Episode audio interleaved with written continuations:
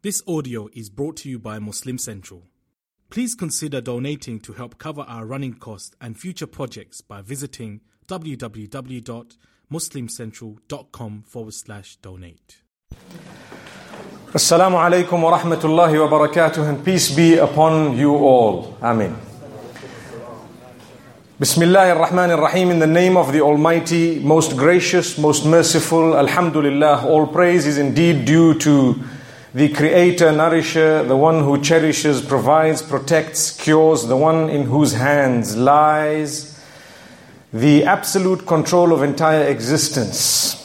We praise him, we glorify him, we send blessings and salutations upon all the messengers whom he sent from the very beginning all the way to Muhammad sallallahu alaihi wasallam.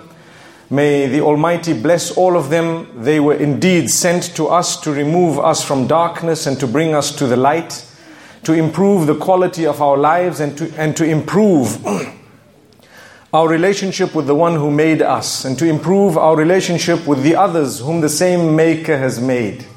So, blessings upon them and their companions, and may you all be blessed and your offspring to come up to the end. May Allah Almighty bless us all. Ameen.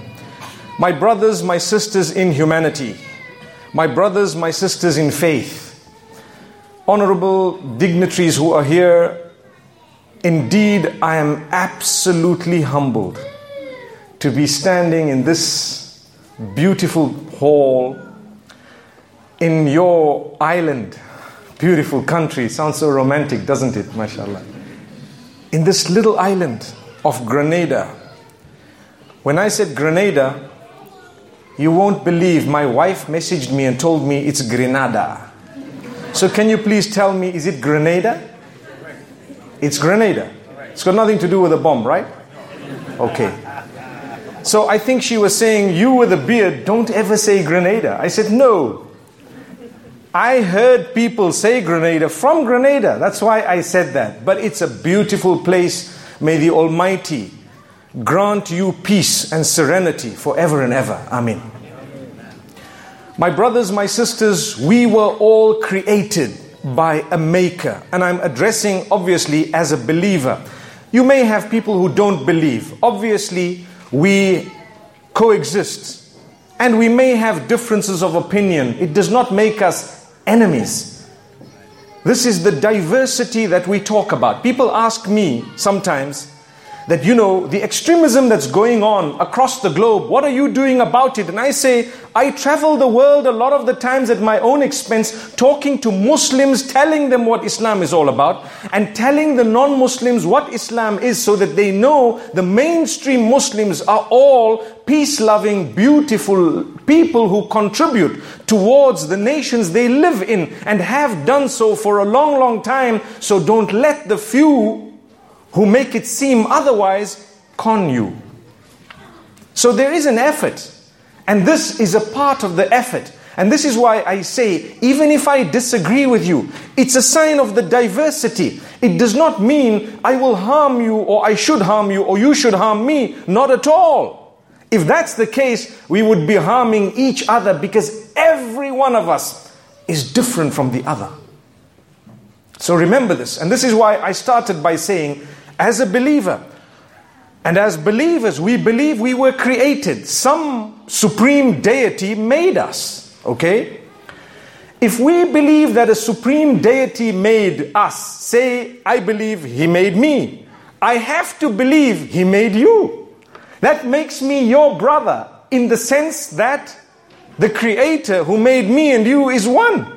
Just like if I were to share parents with you, it would make us siblings. We are actually connected because we have one maker.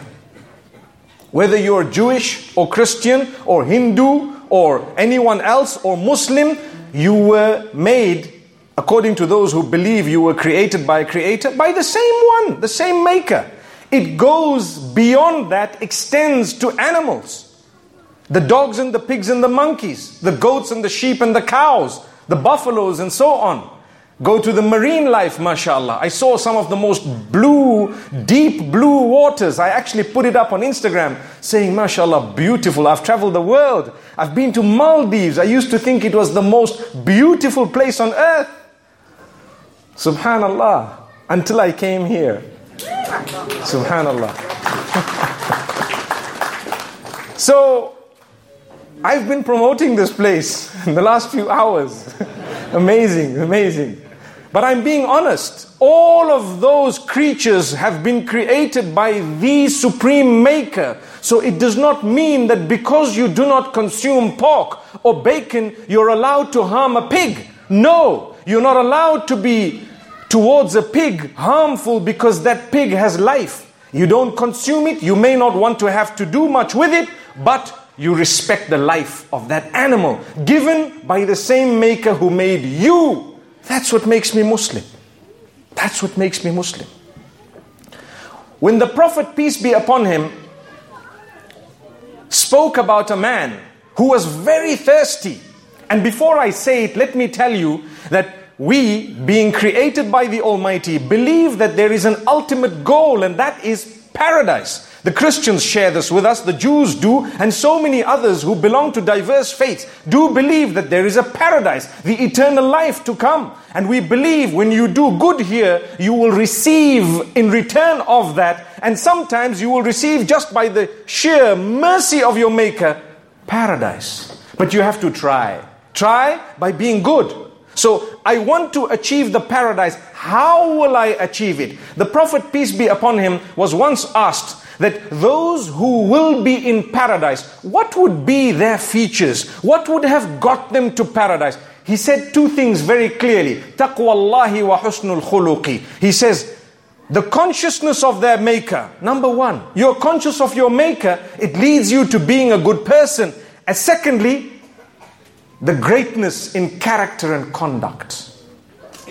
When you're a beautiful person, a pleasure to interact with, an honest individual, a person who helps others, the Almighty says, I continue helping. Or in fact, the Prophet Muhammad, peace be upon him, says, the Almighty continues helping those who are engaged in helping others. Amazing, amazing.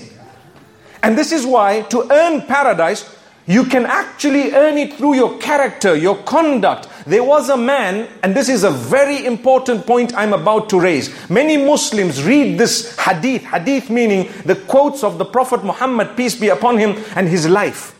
So they read it and they don't realize how to extract the gems, the jewels, the lessons from it. So I want to remind you there was a man who was very thirsty on a hot day and he saw a well. So he decided to go down into the well and drink some water. He drank the water and he emerged from the well. When he emerged, he noticed a dog. Now, Muslims would know that the relationship between a Muslim and a dog has lots of rules and regulations. You know, you have a dog for security, you have a dog for farming, you may have a dog to guide a blind person, etc. But there are rules and regulations pertaining to how you should keep the dog, what you should do, etc. The Muslims know that.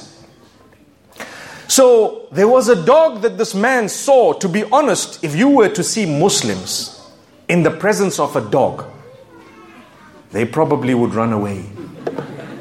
The Muslims know that. They would run away because they don't want to be licked by the dog because if you're licked by a dog, you need to wash that portion before you can actually pray. It's, a, it's just a ruling, it's a jurisprudence. So, in order to avoid all of that, they would run.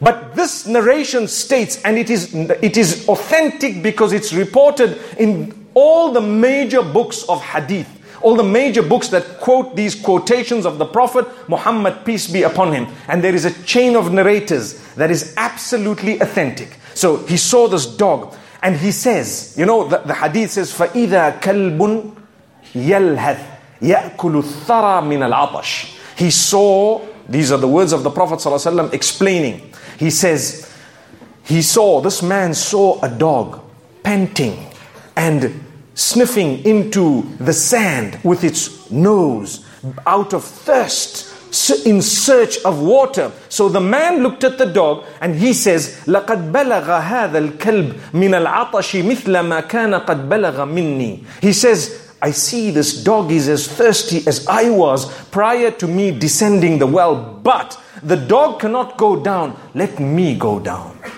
So he decided to go down a second time. For who? Not for a human being, not for a pretty kitten, not for a beautiful pet of his, but for a stray dog. He went down. And what did he do? He filled his shoe with water. It's like a leather sock they used to wear. It's called a khuf. Mala khuffahu ma'an. He filled his leather sock with water. He brought it up and he made the effort to quench the thirst of the dog. So the Almighty loved his deed so much that he forgave him. In essence, granted him paradise. I pause there. Do you think the faith that teaches you to be kind to a dog? And you know, a dog can be a swear word, and a dog can actually be a pretty word. If you say doggy, it's actually something sweet. And if you say dog, that means you're swearing someone. So it's the same thing, right? So he has got up and he has seen this dog. He decided to quench its thirst, and this is what he received in return. Do you think that faith can teach you to be violent against fellow human beings who are far better and superior to dogs? The Almighty speaks about it. وَلَقَدْ كَرَّمْنَا بَنِي آدَمَ Indeed, we have honored the children of Adam. We have honored them. We have raised them. In Surah At-Tin, in the Quran, Allah says, لقد خلقنا الإنسان في أحسن تقويم We challenge you, O mankind. We have created mankind in the best of postures. Which means your eyes, your nose, your lips, your fingers, your nails, your hair, everything else. You can never ever come up. It's a challenge from the Maker. You cannot come up with a better place to position them than the Almighty has. And I've always said, think of your ears. Is there a better place to put them than where they are right now? Would you like an ear in the front here? You know? Would you like a nose on the side? Would you like to kiss someone from the back? You know? So the Almighty is saying He has fashioned you in the best possible way. He has raised you above all other creatures in posture and in the mind and the sense and the brains that you have. So, do you think the one who gave paradise to a person for being kind, good, helping, assisting, quenching the thirst of a dog would actually call for harming human beings? Not at all. Rather, quench their thirst. You will have a greater reward than he who quenched the thirst of a dog. Rather, reach out to them in a beautiful way and see how the Almighty reaches out to you. This is mainstream Islam. This is what we've been taught since we were born. And this shall remain to the end because it's our duty to keep spreading the message and to keep reminding people when an earthquake happens, when a natural disaster strikes, it is our collective duty to reach out to one another. Subhanallah, it's amazing. You might hear me saying Subhanallah, that's a statement glorifying the Almighty. So, my brothers and sisters, I start off by saying, you know what? We're brothers and sisters. We're part of one family. No matter what faith you've chosen. So, Islam, we are all taught, and I'm sure a lot of us have heard, it means peace, it stands for peace, it teaches peace, it is peace, it gives peace, etc. It means peace. Islam means peace. That's what it means. And Islam, istislam means submission. In essence, we're taught that when you submit to the Almighty, you will achieve peace, supreme peace, not just peace in one aspect of your existence, but throughout, in this world and the next. The Almighty doesn't promise you that if you're righteous, you will have millions and billions and you will have the best car and the house and the best in terms of wealth. No, but He does say if you're righteous, you will be content. It's all about contentment. So one might say, well, too many rules and regulations in Islam. You know, you have to do this, you have to do that. I always give an example of the best of colleges in the world. They have more rules than the worst of colleges, don't they? You might think, what is he on about? When I was young, I went to a private school. It was arguably. You know, you always have one or two who say, We're the best, we're the best. I believe the one I went to was the best, okay? It was called St. John's College. It's still there, it's still a really good school.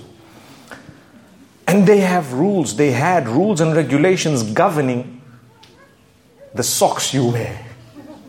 I promise you, the color, the tint of the blazer you have, the way your tie shall be, everything, absolutely everything. Your hair needed to be above your ears, above your collars. You needed to have this and that, and so many rules. I was once penalized because I didn't have a garter. Do you know what's a garter? A garter is a little piece of an elasticated piece that keeps your sock up. You know? And they told me to write a punishment. The one of the prefects said, I want you to write the importance of garters, the history of garters. I said, okay. And that day, you won't believe it, my dad's motor vehicle, it was cold and he had bought some seat covers. And they were this fluffy seat covers. They had a cover for the steering. I sliced that into two. I joined the two together and I said in my little essay that there is a garter for cold weather known as the Russian garter. And I stapled it on to this punishment. I'm just going back to something because I'm recalling it. Going back to what I'm saying is, by the way, they mentioned me. I had an honorable mention in the assembly of a beautiful essay. So it was, it was worth it anyway. I say this because the rules and regulations were so many. They made the school better. Sometimes when we don't have rules and regulations, every faith has rules and regulations. Every religion has rules and regulations, do's and don'ts, commandments. Every religion does. And so does Islam. And there are reasons why there are reasons why rules and regulations are there. If we know them, we will appreciate them. If we don't know them, we probably will not appreciate them. And then generally, you have two types of people who don't believe in what you believe. One is those who tolerate you, they respect the difference of opinion, and they live with you, they try to understand your explanation, and they continue. And the others are those who consider you an enemy sometimes. They begin to lie about you. And this is what Islam prohibits. The Quran says, and this is a beautiful verse. I love it. I love it. Allah subhanahu wa ta'ala says Surah Al-Ma'idah. وَلَا يَجْرِمَنَّكُمْ شَنَآنُ قَوْمٍ عَلَىٰ أَلَّا تَعْدِلُوا اعْدِلُوا هُوَ أَقْرَبُ لِلتَّقْوَىٰ the Almighty says, Your dislike for a people should never make you become unjust towards them as a result. Rather, be just, even with those whom you may dislike. For that is closer to piety. So if I don't like you, for example, you don't like me. Maybe my beard is a little bit too big. You don't like me. It's fine. But don't be unfair to me. Don't be unjust to me. And guess what? I'm taught the same. I cannot be unjust. I cannot be unfair. Just because perhaps I had a misunderstanding with you. I need to stand firm for justice. So when some people don't like the faith of Islam, they begin to search for things, look for things, warp things, turn things around, and then say, This is what Muslims believe, that what Muslim, that's what Muslims believe. You know what? Ask and keep on asking. I promise you, if Islam was a religion of violence, there wouldn't be anyone else on earth. I mean, from 1.2 billion people, if everyone was taught to kill, kill, kill, you know, I don't know what would have happened. That's not true. And meaning it's we should not be doing that. Islam spread across the globe. And I can tell you, in many places, it actually spread through the character and conduct of the people. Take a look at the history of Far East Asia. It's common knowledge. Indonesia, the largest Muslim population, how did Islam spread there? It spread because business people came in, they were honest, they were dignified, the Prophet Muhammad says, when you are selling something, be honest, be open, transparent, don't hide. If you want the blessings of the Almighty, then you've got to say, look, I'm selling you a motor vehicle. It was damaged here and there. It has a little bit of a problem with the CV joints, but I'm just being honest with you. Rather than say, never been damaged, never been damaged. And the next thing you have a YouTube clip somewhere down the line, people showing that particular car having been at a panel beaters how does it feel? How does it feel? Don't you feel cheated? So you're meant to be honest when you deal in business. People will look at you and they will say, Wow, what is the driving force behind this honesty, this integrity? If it is your faith, well done. Wow. So, this is how Islam spread in Far East Asia. Now, one might say, what about all the wars that took place? That's a question. You know, I've been given 45 minutes. I think I'm going to eat into the Q&A time a little bit, but it's fine, don't worry. I'll be answering your questions, I'm presuming perhaps, that people may have had in their, in their minds. So, there are so many things I could talk about, but I've chosen to say what I'm saying now for a reason because there are so many things happening on the globe right now. People want answers. Does Islam teach violence? Does Islam promote coexistence? What does it talk about? Why, why all the wars at the time of the Prophet, peace be upon him? Let me explain. If you know of the countries that have had wars of independence, is that a good thing or a bad thing? Who did they fight and why did they fight? You can't say you guys are you guys are killers. I read your history and I've seen what you guys, you guys have done. Well, someone came in and took my land, my property. Do I not have the right to stand up and defend myself and try and get my land back? And the day I do, it's called Independence Day. And I celebrate it throughout. Subhanallah. The Prophet Muhammad, peace be upon him, began to spread the message of Islam to his own kith and kin in Mecca. And as a result, some of them accepted, those who were close to him, those who knew him, his friends, and so on. And some of them did not. They rejected those who were a little bit more distant. But Rejecting was one thing. They began to harm, persecute. They killed some of the companions. They usurped their wealth, drove them out of Mecca. They had to go to Medina. They were refugees, but they always had their sights on Mecca to get back. And anyone who had harmed them in the process of that long period in Medina Munawwara, like for example the Prophet Muhammad, peace be upon him, he sent messages, he sent ambassadors to various parts of the globe. And there were three types of people who reacted to these ambassadors. Some of them accepted the message. Some of them did not accept the message, but they honored the ambassador and refused and said, Listen, you know what? This man has called us towards Islam. We don't want to accept it, but anyway, you can go back. That was also fair enough. But those who harmed the ambassador and in some cases killed the ambassador, what happened to them? The Muslim army marched on to them as a result of, of this. So when they got back their land, when they had the wars, people started saying, okay, these Muslims are warriors. From the beginning, they were fighting. That's not true. There were long periods of beautiful peace. But every now and again, and especially nowadays, we have a problem. Sometimes, for political reasons, when people would like to see a larger following of theirs, they may pretend like the evil we're doing is actually the call of your faith.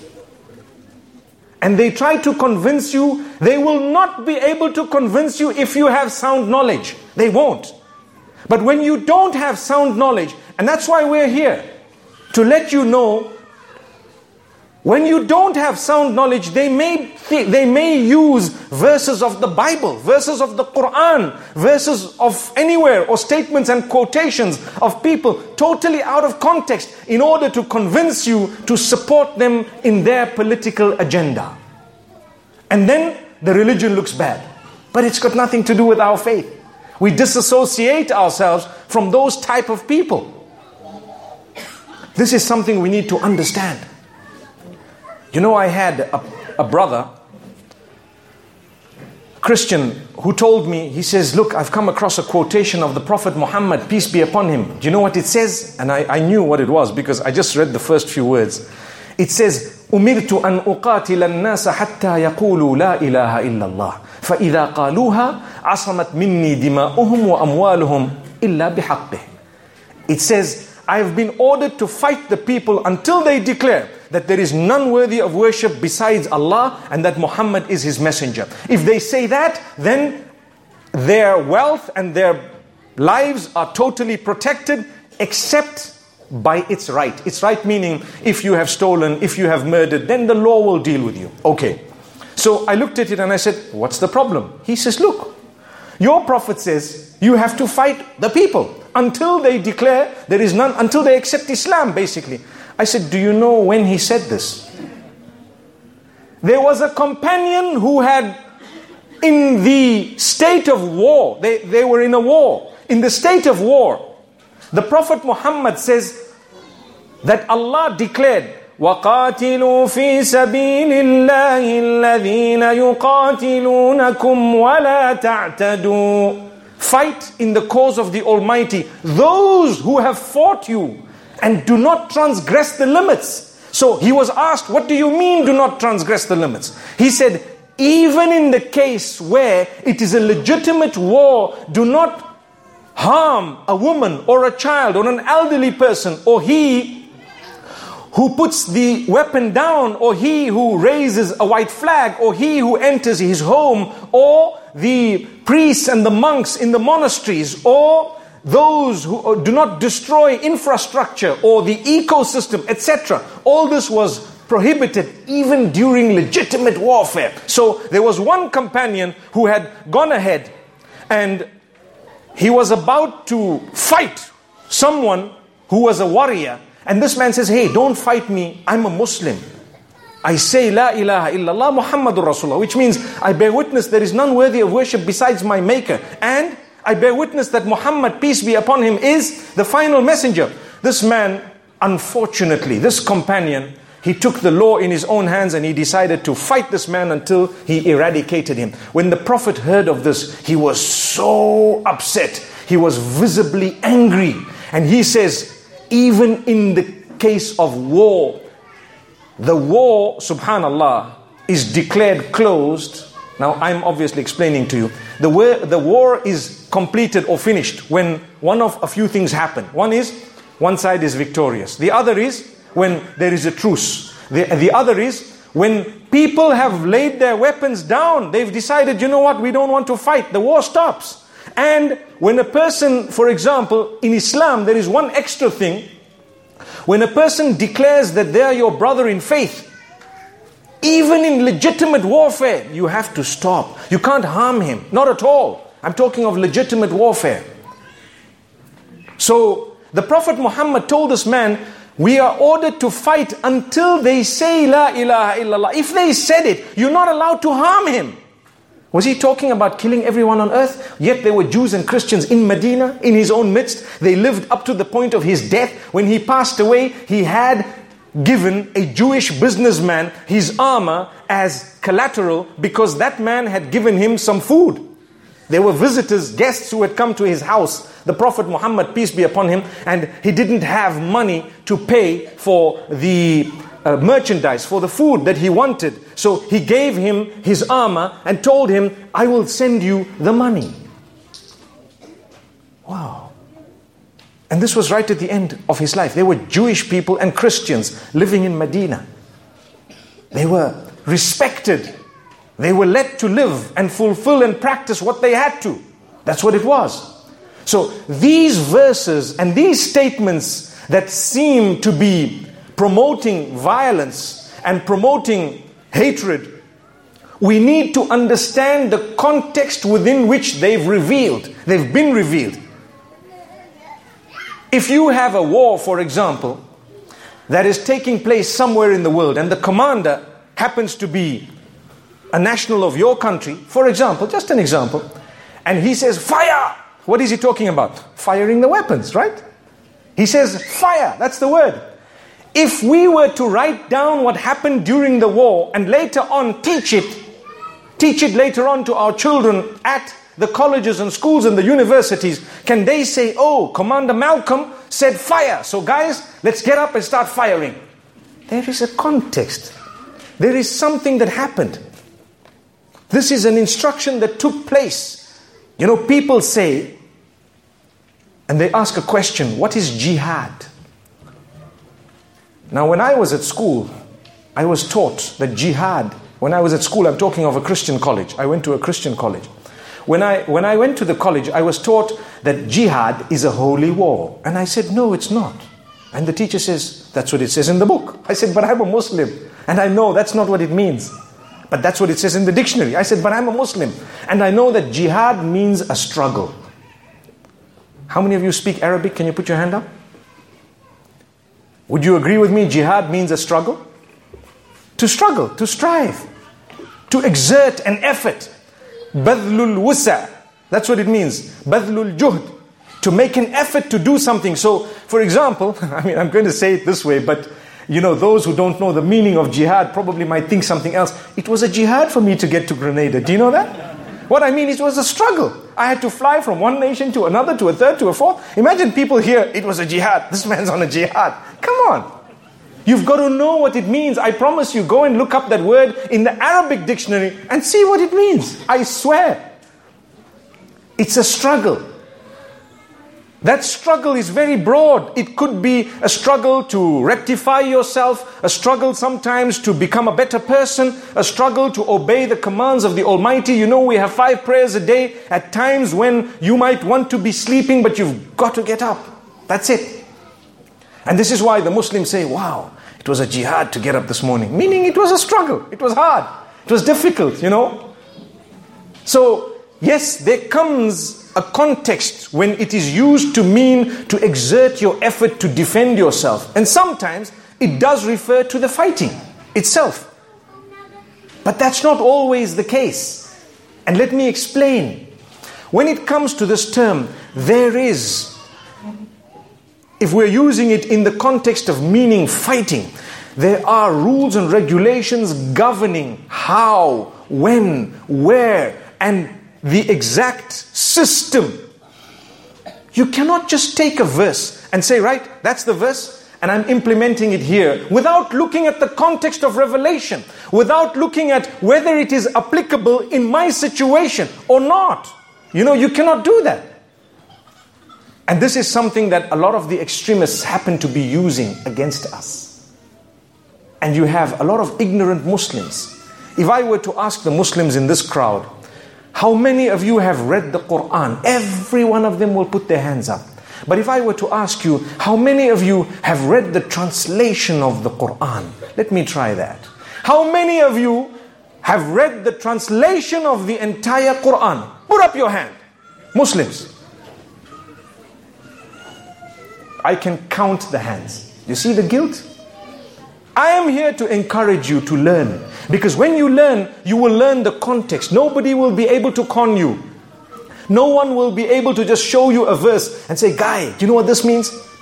You know, one of my friends was telling me, you know, the Christians are worse than the Muslims. I said, no, they're not. I said, you know what? How could you say that? Why are you saying that? He says, have you seen? Just Google. Just Google. I said, Google what? He says, verses of hatred in the Bible. I said, I don't even want to do that. He says, Trust me, it's nothing like what's in the Quran. It goes beyond your imagination. I said, I won't do that. And I don't believe. There must be a context if there are verses. Anyway, I have read the Bible several times, by the way. But there is a context. There is a context for every verse. You have to understand it according to its context. If I were to go to a priest, and I have a few who are friends of mine, if I were to go to bishops and talk to them and say, you know what, explain to me this verse, they will have an explanation for you. The same way, when, when a non Muslim sees a verse in the Quran, they should come to guys like us and say, what does this mean? And we will explain it to them. We will tell them, do you know what, this is what it actually means. But something sad is the Muslims themselves haven't gone into this. So I'm encouraging you to expand your knowledge of your faith and learn from the correct sources you need to understand, you know, we live on a globe. And this globe is diverse, like I said at the beginning. We have people of all faiths, and we've had them from the beginning. We've had differences.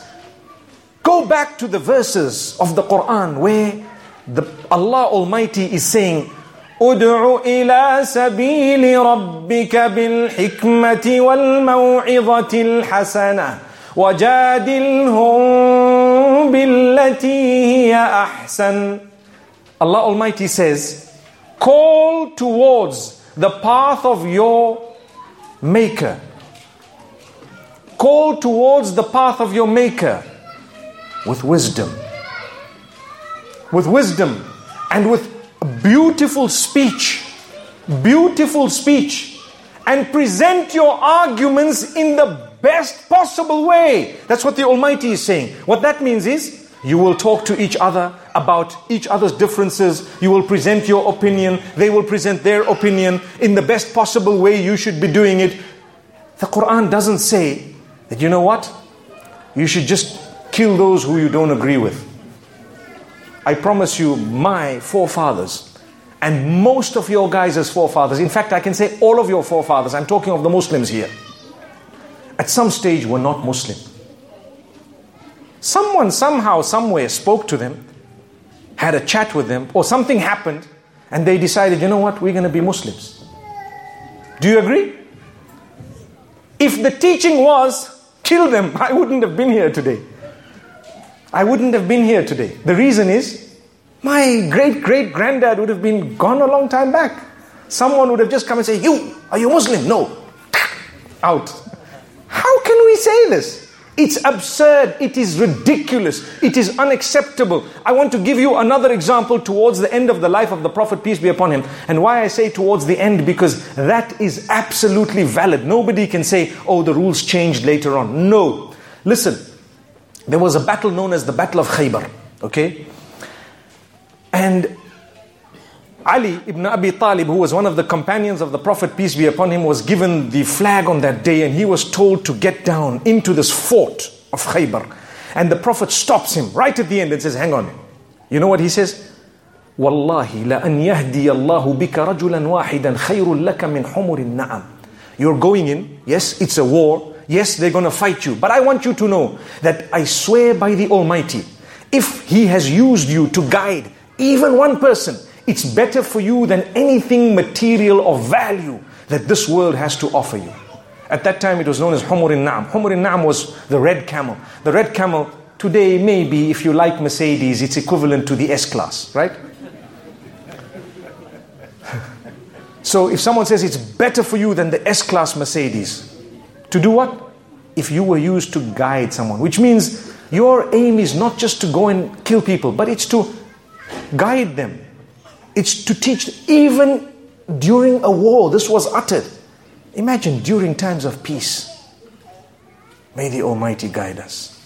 Honestly, getting back to Islam, we know, a lot of us would know Islam is based on five pillars. Number one, in Islam, we, we are taught that we shouldn't be taking risks when it comes to worship because you were created, you owe your worship and you dedicate every act of worship to He who created you.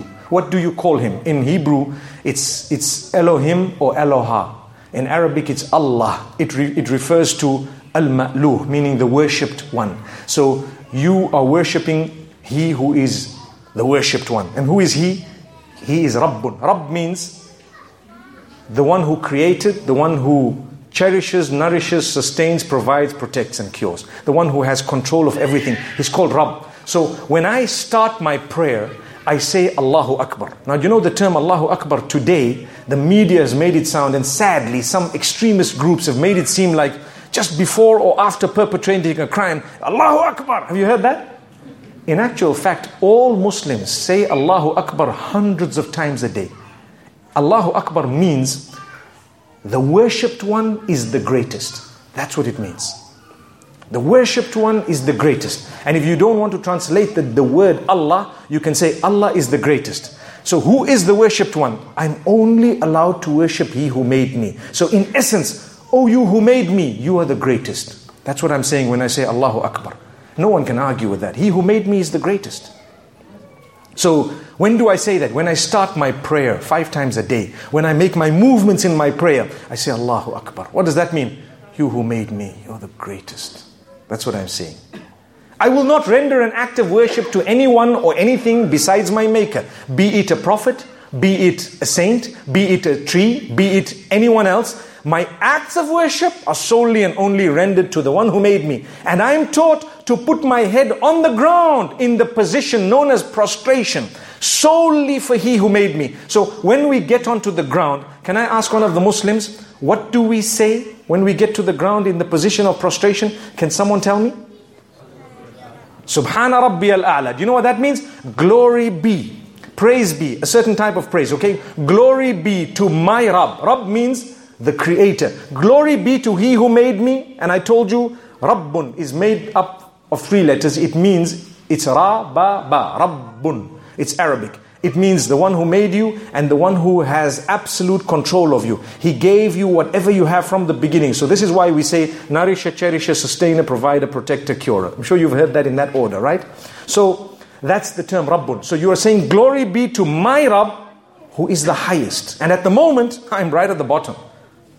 At the moment, my head is in its lowest position. For He who is the highest who made me. So when we as Muslims get down in prostration, we're only allowed to declare the praise of He who made us, no one else, because I'm not allowed to risk my existence by rendering an act of worship to someone besides my Maker. So that's the first pillar of Islam. La ilaha illallah. La ilaha illallah. What does it mean? What does it mean? La ilaha illallah.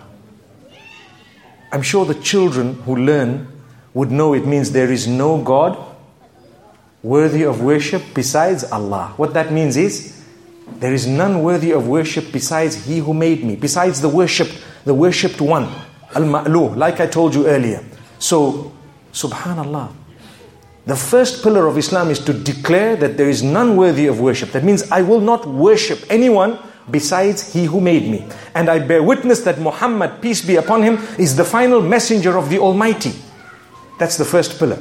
So I've declared it. The second pillar is the five daily prayers. I acknowledge that I will pray in a certain way. So now you have people who say, well, in Islam, why do you have to pray in Arabic? Why can't I pray in any language? I will explain to you and tell you look, there are two things. One is supplication, that is prayer as well. When a Christian says, let's pray, generally he clasps his hands and he or she would then begin to say a prayer. When Muslims do that, they can do it in any language. If you were to supplicate, to call out to the Almighty, you can do it in any language. We are taught that even if you don't utter the words and they're just in your mind, the Almighty knows it. In fact, He knows your problem better than you do. I spoke a few days ago in Guyana and I, I said that the Prophet Job, may peace be upon him, was unique. Ayub alayhi salam. He was unique. Why? When he had a problem, he said, Almighty, you know I've been afflicted and you are most merciful. He did not say what affected him and he didn't say what the solution was. He just said this. Masaniya durru wa anta arhamur rahimin. That's all. Harm has come in my direction and you are most merciful. Which means now you know what to do. That's it. Amazing. So when you're calling out to the Almighty, it can be any language. But the five daily prayers, the word prayer is an English word that does not really translate salah, which it actually is. Salah means it is a set of movements, words that commence in a certain way and end in a certain way. That's salah. Why? I give you an example, or I tell you why. If you take a look at the Quran, earlier someone made mention of us having memorized the book cover to cover, full stops and commas included. That's true, I'm one of them. And I promise you, we recite it completely from the beginning to the end. And generally, very, very few minor blunders, if any. And you'll be corrected immediately because there'll be so many people in the gathering that would know that you're wrong. So I tell you what, in order to preserve that book, the Almighty decided one of the ways was that everyone who prays the five daily prayers needs to make an effort to learn the Word of God in the language it was revealed in so that it remains intact. So when you become a Muslim, you have to spend a little bit of time learning in Arabic the small chapters of the Quran in order that it's not lost. So you how many of you here know three chapters of the Quran minimum? Al Fatiha, Al Ikhlas, that's Qul Allahu Ahad, and Al Kawthar, Inna A'tainaka Al Kawthar. If you know these three chapters off by heart, put up your hand very high. Almost everyone. Thank you. But when I asked how many speak Arabic, just a few put up their hands. So, do you see what has happened? If I were to read the Word of God and make a mistake in it, everyone here would be able to correct me. So, well done. You contributed towards the preservation of the Word of God by memorizing at least a small portion in the Arabic language. Wow. Wow. Every one of us. That was our duty. It's not difficult, it's very easy. It takes you a day. So now you need to make an effort to understand a little bit. I tell you, if you take a look at the Bible and you take a look at the Torah or the Talmud and you ask the people, where is the original manuscript? For example, it's just an example.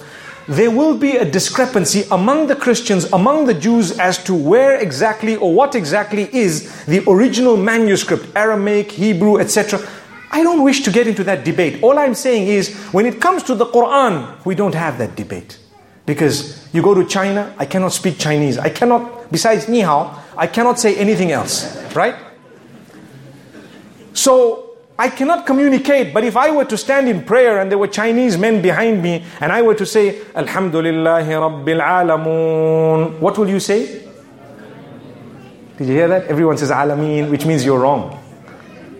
How did you know that? You knew it because, well done, you've contributed towards the preservation of this book in its original form. So that's one of the reasons why the five daily prayers has to be in the Arabic language.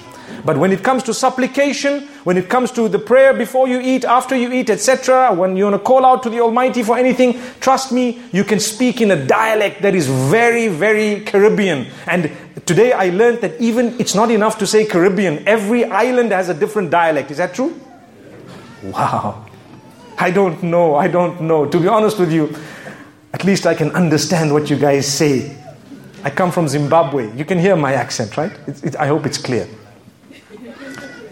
So, subhanAllah, it's amazing how we have these accents. You can call out to the Almighty, He understands your Grenadian accent.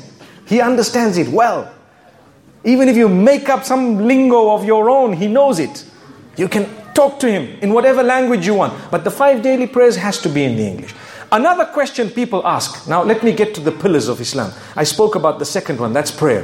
The third one is alms to the poor. When I say alms, I mean like a charity. So if you have wealth, you're a wealthy person, you have to give to those who are poor. You have to reach out to them. It does not belong to you, it belongs to the Almighty. This is why when the Prophet Muhammad, peace be upon him, sent one of his companions known as Mu'adh ibn Jabal to a place known as Yemen, he told him, You will meet a group of Christians. Call them towards God. Now, this is telling him that you know what? You will propagate your faith. And I think it's the right, it's a human right to propagate, to talk, to say what you believe, to interact, to talk, and to listen to others. They have the right just like you have the right. Remember that. If I have the right to say, guys, you know what? Uh, I believe that Allah is one. I believe Muhammad was the messenger. May peace be upon him. I believe Jesus was a messenger. May peace be upon him. You have the right to say that someone else has a right to say, you know what, dude, I disagree with you. Well, they have the right to that. You cannot say, What? Disagree with me? You cannot do that. They have an equal right. They're human beings just like you. Remember that. So when he sent Mu'adh ibn Jabal to Yemen, he told him, Call them towards the Almighty. Call them towards, and then he mentioned the pillars. And he says, when it came to the charity he said teach them that there, they, there is a duty they have regarding their wealth from the wealthy, it should be given to the poor. So that's one of the pillars of Islam. You have to be charitable. You have to learn to give. Okay, another pillar of Islam is fasting. Fasting during the month of Ramadan. I'm sure the non Muslims across the globe would know come Ramadan, people who are not even proper Muslims become proper for a little while, right? A guy who drinks and does everything, he says, hey, don't do that in Ramadan. Right? Just wait when we see the new moon, come back to the club, you know? That's not how it should be, but that's what they're doing. That's what's happening. It shouldn't be the case. Ramadan is a month to improve yourself, to become more conscious of others. And this is why people become charitable in Ramadan. You've stayed away from food and drink from dawn to dusk. And guess what has happened? You've become compassionate. You start thinking of those who don't have the food at all. Your health improves. You become conscious of the Almighty. If I could stay away from legitimate food that there was nothing wrong with, then I can surely stay away from the few things that the Almighty is prohibited. If I could stay away from sexual desires, and by the way, people don't know that during daylight hours of Ramadan, you're not allowed to be intimate with your spouse. It's not just about food and drink, it's also about intercourse, about sexual relationships. So during daylight hours, you don't eat, you don't drink, and you don't have sexual relations. That's what it is. Why? If I can stay away for 12 hours from my own spouse, for 30 whole days, then definitely I will be having enough control to stay away from that which is totally an abomination or that which is adulterous or fornication because I appreciate that the Almighty has bestowed upon me something really great. So if you can control yourself, it's all about restraint. If you can control yourself for such a long period of time from that which is legitimate, lawful, then surely when you see something unlawful, it's going to be so easy for you to just walk away. Wow. Do you see the, the, the logic behind it? One of the reasons? So that's the fourth pillar. The last pillar of Islam is the pilgrimage, the Hajj. We've got to go back because it's an Abrahamic faith, just like the Jews and the Christians, Abrahamic religions. We have to go back to the roots and we have to appreciate the sacrifice of the Prophet Abraham. So we go for the Hajj to Mecca and we reenact what happened to the Prophet Abraham in a nutshell. Those are the five pillars of Islam. Now, there is something known as the six pillars of faith. The six pillars of faith. You see, a Muslim is a person who has these five pillars. You're a Muslim. Believe in these, you're a Muslim. But a mu'min, a mu'min is one who believes in his heart certain things. So I can declare with my tongue something, but maybe I don't necessarily have it in my heart. What you declare, people can see. What you believe, people cannot see. So we are taught that there are two aspects. One of them is Islam. If I'm giving charity, if I'm staying away from food, if I'm praying, people can see all of these things. But you need to believe. What is the belief? We believe that the belief structure of Islam was the same structure from the time of Adam, coming down to Moses and Aaron and all the prophets that came. Jesus, everyone brought exactly the same set of belief. In belief, all the faiths are one. That's what we say. So, this is why when someone says, When did Islam start? People say, Oh, that was the Prophet Muhammad came to the Arabian Peninsula in the year 570 in all honesty, Islam started right at the beginning with Adam alayhi salam. People say, but he wasn't a Muslim. No, you don't understand. He submitted to God Almighty. So he's known as a Muslim because the six pillars of faith were always intact from the beginning. They never changed. You know, when you have rules of jurisprudence, they differ between the Jews, the Christians, and the Muslims. So the Jews may not be allowed to eat the hind quarter of uh, an animal. For example, they may not be allowed to have uh, fat. They may not be allowed to do work on a Saturday, on, on, on the Sabbath, and so on. That's jurisprudence. That was the law, the Mosaic law. As time passed, the Christians have a different set of it, the Muslims have a different set of it. Those laws are not as important as the laws of belief. When you believe, so what do you believe? Six elements, and this is the common factor between all the faiths, okay? It is supposed to be. Number one, I believe that God exists, He's one. I believe in one God, right? And I believe in the messenger. The messenger meaning whoever was the messenger at the time, whether it was Adam, whether it was Jesus. If I lived at the time of Jesus, I would have had to declare that he is the messenger I follow totally. If I lived at the time of Abraham, the same thing would apply regarding Abraham. May peace be upon him. I'm living at the time of Muhammad, peace be upon him, so I believe he was the messenger. That does not negate what the others brought. Okay? So you believe in one God. That's it. Number one, first pillar of belief. The second one, I believe there are angels. These angels have been given tasks by the Almighty and they do not disobey. One of them is the Archangel Gabriel, and there are others responsible for different things. So, belief in the angels. All of them taught that. They're angels. From Adam going all the way down. Jews and Christians will share this. Malaika. Kutub. I believe that they're heavenly books. The Almighty sent down scriptures. Everyone believes that. I have to believe that. I have to believe in the Bible, the Torah, the, and the Talmud, the, the Quran, the Psalms of David. I may not agree with what is present today, but in essence, I agree. These books are heavenly. They have come down to the prophets that they were revealed to, and I have to acknowledge that at least. So the books, Malaika, Kutub, then Rusul. I believe that there have been prophets from the beginning coming all the way down. Adam, Noah, uh, you say the names. All of them, we believe in them. We have to revere, respect every one of them. When you hear the name of any one of them, you are not allowed to just say the name without saying after it, peace be upon him or upon them. So if I say Jesus, I have to say alayhi salam. It means may peace be upon him. If I say Moses, may peace be upon him. I'm not allowed to insult any one of them, no matter who they are. Moses, Jesus, Aaron, David, Solomon, Lot, no matter who they were, I'm not allowed to insult them. Never. I have to say, may peace be upon them. So that's the fourth pillar of belief. Okay? Allah, Malaika, Kutub, Rusul. I believe in the last day. I believe that there is a day of judgment. I believe that there will come a day when I will be answerable for everything I have done. Don't you agree all faiths have a lot of this in common?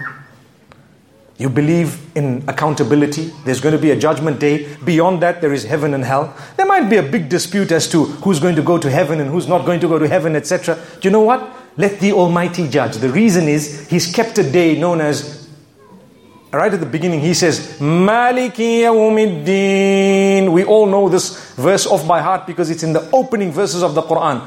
Owner of the day of judgment.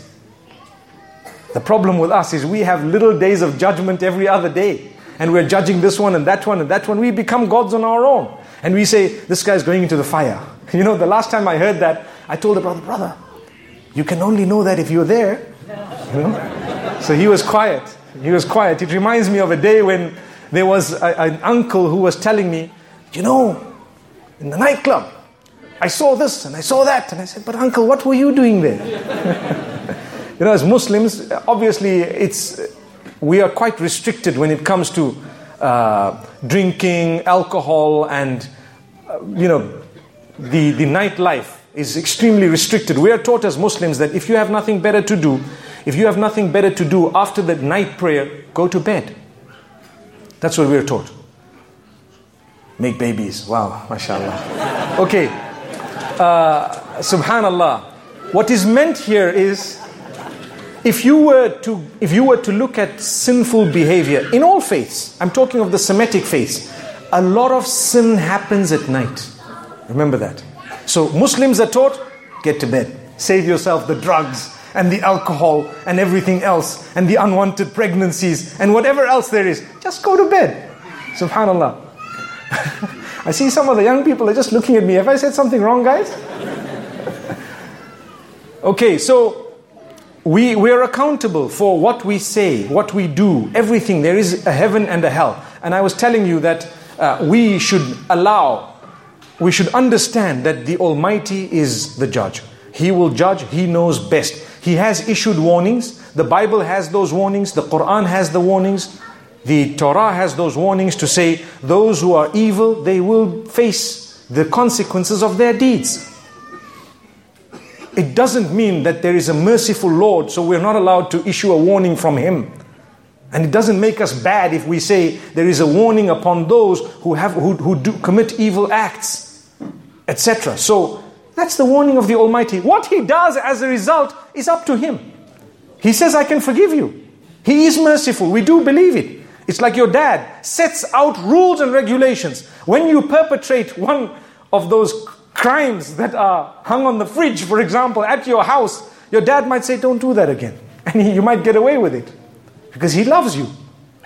It's very possible. Or he might decide to perhaps put you in a naughty corner for a little while, you know? That's your little hell, for example. I know my kids hate the naughty corner, they do anything to get out of it. So, the last pillar, the sixth pillar, is something known as qadar. Qadar means decree, destiny. What that means is we believe, we have to believe in our hearts that good and bad fate comes from the Almighty and I will accept it as it is.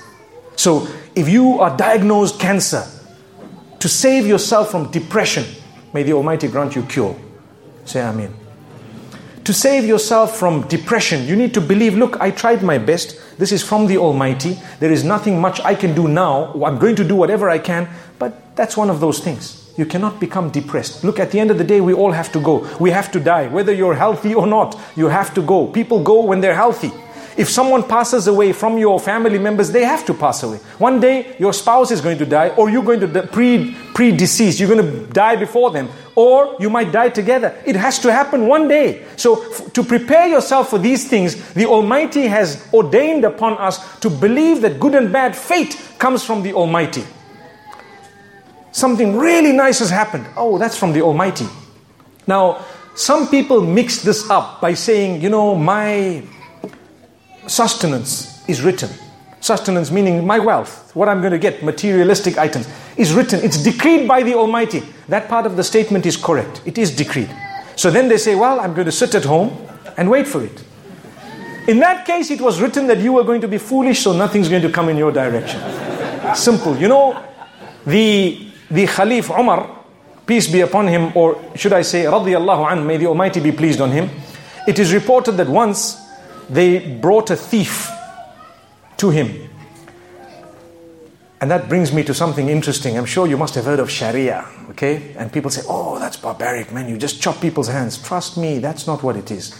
Sharia is a penal code, is a penal code whereby it works in a unique way.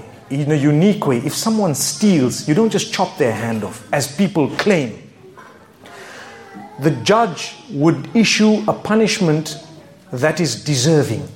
But the limit known as hudud, hadd, hadd means the extent, the maximum sentence, could be the amputation of a limb. It could be. That's the Sharia. So it depends who stole, what they stole, where they stole from, what was the condition of their mind, what was the, the person whom they stole from.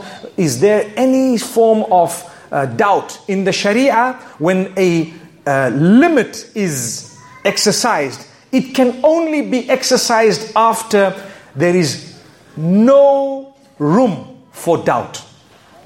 No room. You know, if you go to the Roman Dutch laws, for example, the courts, they will say beyond reasonable doubt. I'm sure you've heard that statement before. Beyond reasonable doubt. Beyond reasonable doubt, yes, you can punish someone. You are allowed. Even in Islam, you can actually send them for, to jail. You can actually do. It depends what the judge decides. But you cannot amputate a limb based on beyond reasonable doubt. No. The fact that there is a slight doubt, the limb is saved, the life is saved. So it's more of a deterrent than anything else. That's what it is. It's more of a deterrent than anything else. So that was just a little clarification. But going back to the time of the Khalif Umar, we're speaking here about destiny and what's written, decreed. There was this man who they brought forth in front of the Khalif and he had stolen and he was supposed to be punished. But he was clever. So he says, You're punishing me, but don't you believe in destiny? He says, Yes, we believe in destiny. Well, if you believe in destiny, it was predestined that I was supposed to steal. So how can you punish me?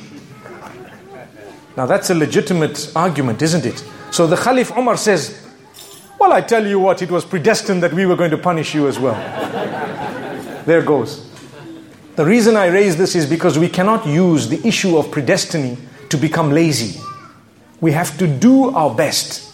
And then we understand the rest, surrender to it. Some people work very hard, they only earn $10 at the end of the day. Some people work for two hours and they earn a million dollars. Some people make one phone call and they've earned $10 million. All that is different.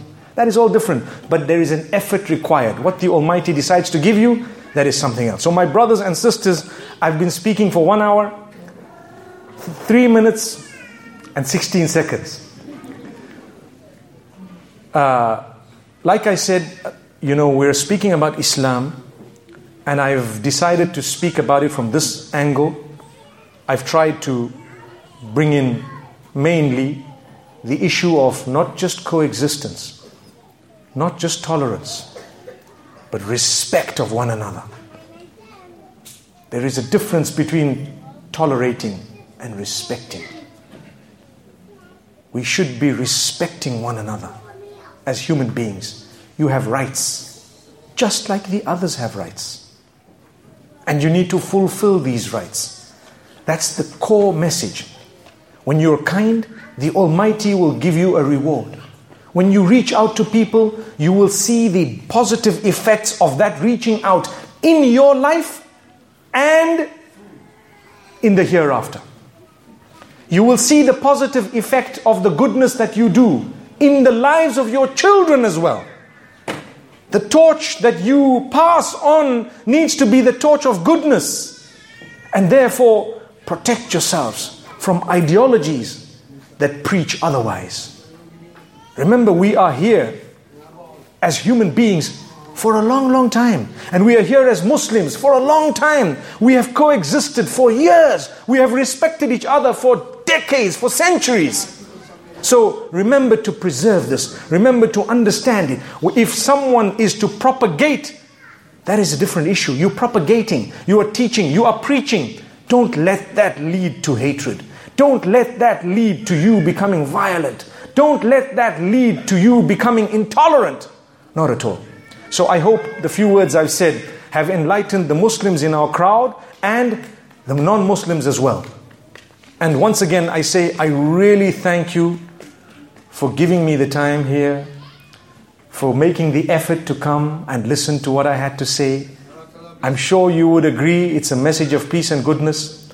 I'm sure you would agree it's a message that is palatable and acceptable to those who have a sound mind.